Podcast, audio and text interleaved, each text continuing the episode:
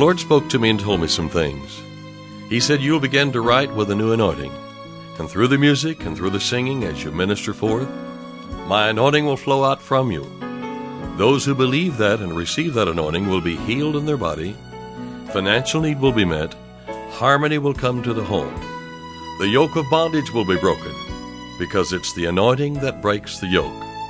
I'm David Ingles, and this is the Hour of Anointing.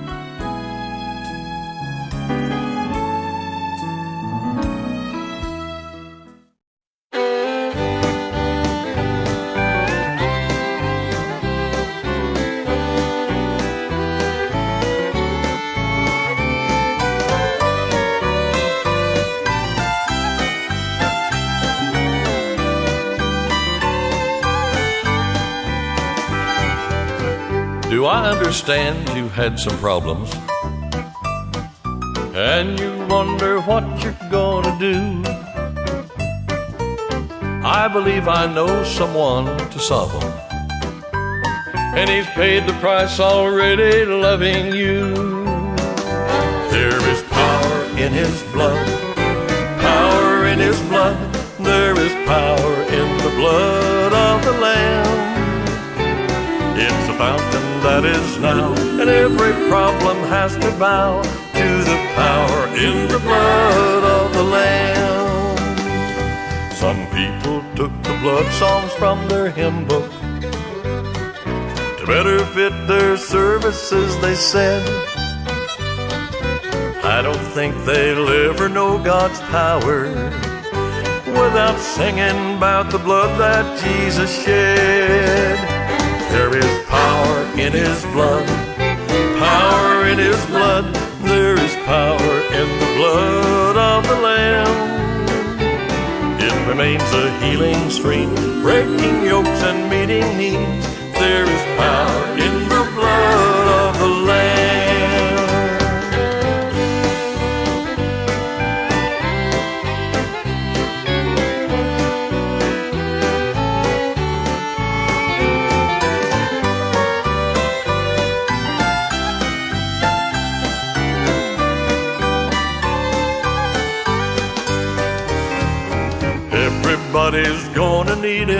sometime.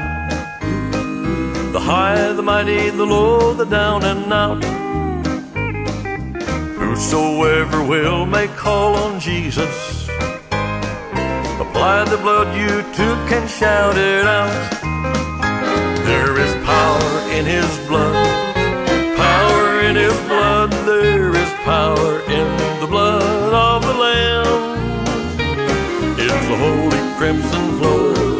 sinners white as snow.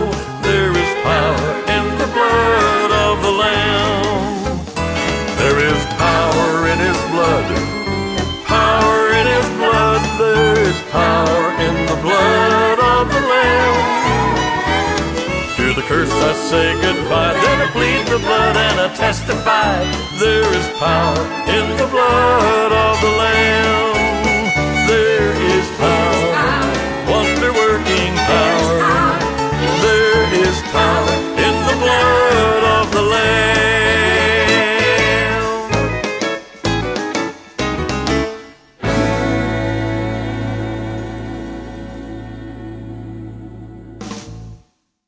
Know, you can get yourself to where you're tired. You can you can kind of run, run, run, run, run until you get wearied, and and uh, at those particular times, there are some challenges that can come to you a little more clearly at moments like that than other times.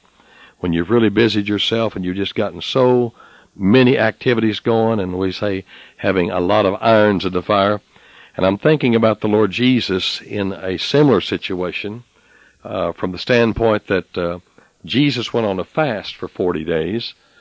And, you know, when you're on a fast, uh, and I can't imagine Jesus not doing something during those 40 days. I don't imagine him, I don't picture him just uh, lying around, you know, and so forth, and, and just drinking maybe a little cool water or something.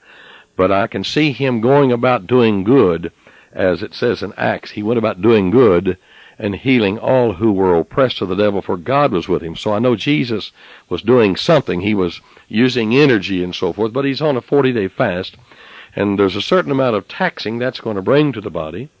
you know, if you're not eating and you're not nourishing your body, there are certain things that uh, it, it would be possible to be wearied or to become tired.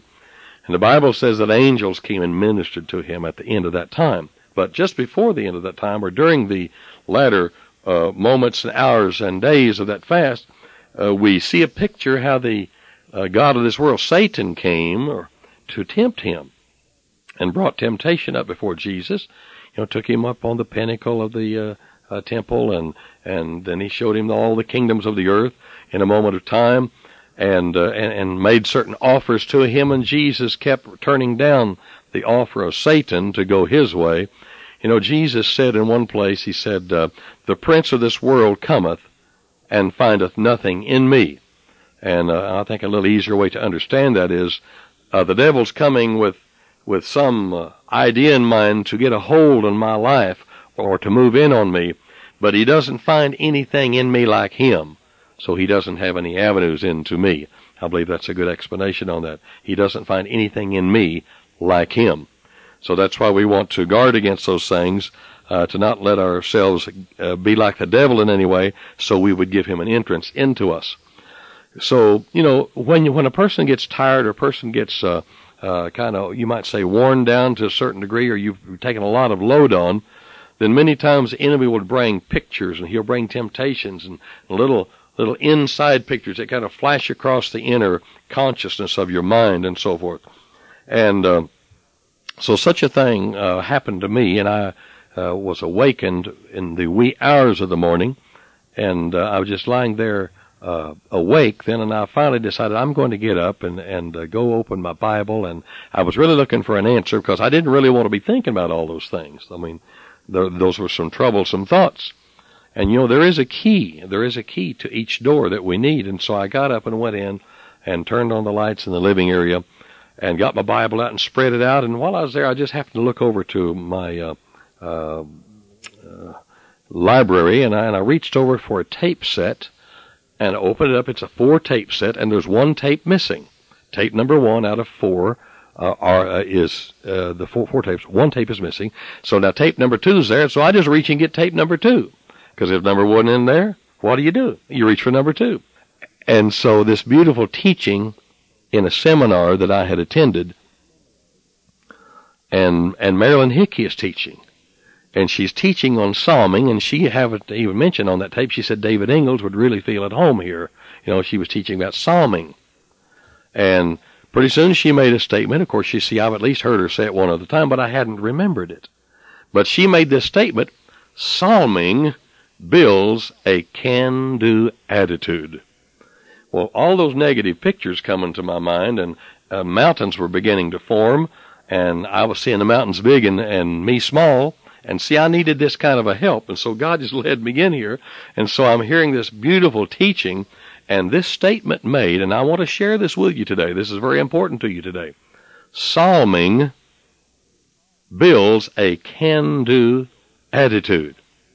See, the things that bothers us usually are the things we can't do or we think we can't do. Can't do this, can't do that, not able to do this, not able to do that. All those things bring stress upon us. So psalming builds a can-do attitude. I happen to think of Moses, and I got to go through this quick because our time is short. But uh, Moses wrote the very first Psalms.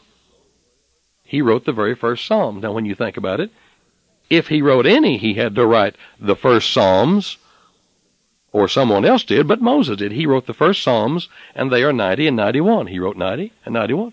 Because you say, well, I thought David was a psalm. Well, but see, Moses was before David. So he had to write, if he wrote any Psalms, he had to write the first ones. So here it is, 90 and 91.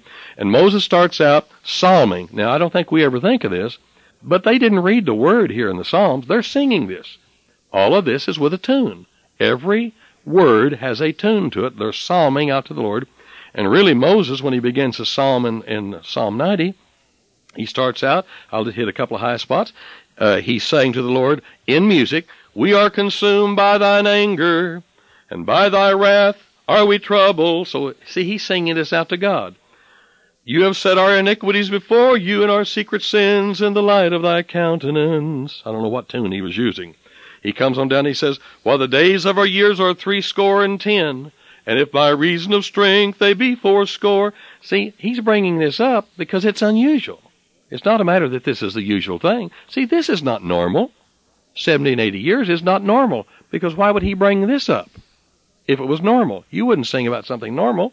You're thinking, hey, this is what's happening. He's saying, there's something wrong here because people are dying at 70 or 80. There's something wrong. Well, the thing that was wrong is they had rebelled against God at Kadesh Barnea. They're in rebellion. That's what's wrong. And of course, the curse has come upon them, and therefore they're dying at 70 and 80 years of age. So, you know, to, to just live to 70 and 80 and then to give in at that point, well, that's taking, I mean, that's taking on the effects of the curse. Well, we say veto to that. Well, anyhow, I got to go through this quick. So we come on around, and he's pretty negative about. He's tell Lord, uh, uh, you know, uh, give us as much pleasure as you've given us problems here. You know, and that's not a good thing to say to God. Uh, and then he finally gets started getting into faith. Now remember, psalming builds a can-do attitude. So he gets down to about verse 16 and 17, the last two verses, and he begins to say, uh, And let the beauty of the Lord our God be upon us. Now see, he's getting in faith and establish you thou the work of our hands upon us. Yea, the work of our hands establish thou it. Then he goes right on into Psalm 91. He that dwelleth in the secret place of the Most High shall abide under the shadow of the Almighty. I will say of the Lord, He is my refuge and my fortress. And all these positive things comes all the way down with the great things. You'll lift us up. Uh, no evil shall befall us, uh, neither in any plague come near our dwelling. See where he is? Psalming builds a can-do attitude. Then God comes down and dwells in his psalm and speaks directly through him. Because he set his love upon me, I'll deliver him. I'll set him on high because he hath known my name. He'll call upon me. I'll answer him. I'll be with him in trouble. I'll deliver him, or, or Moses, I'll deliver you. You know, with long life will I satisfy you, Moses, and show you my salvation. I'm paraphrasing that. How old did he live to be? The others are dying at 70 and 80 because he psalmed his way into a can-do attitude and into faith. He lived to be 120 years of age. I'm David Ingles, and you've been listening to The Hour of Anointing. Today's offer is my instrumental music CD entitled Refreshing Instrumentals. This is a collection of medleys of several of my songs performed by a full orchestra with Jimmy Kelly at the piano. Your spirit will be stirred, your soul will be refreshed as you listen. Stay tuned for ordering information.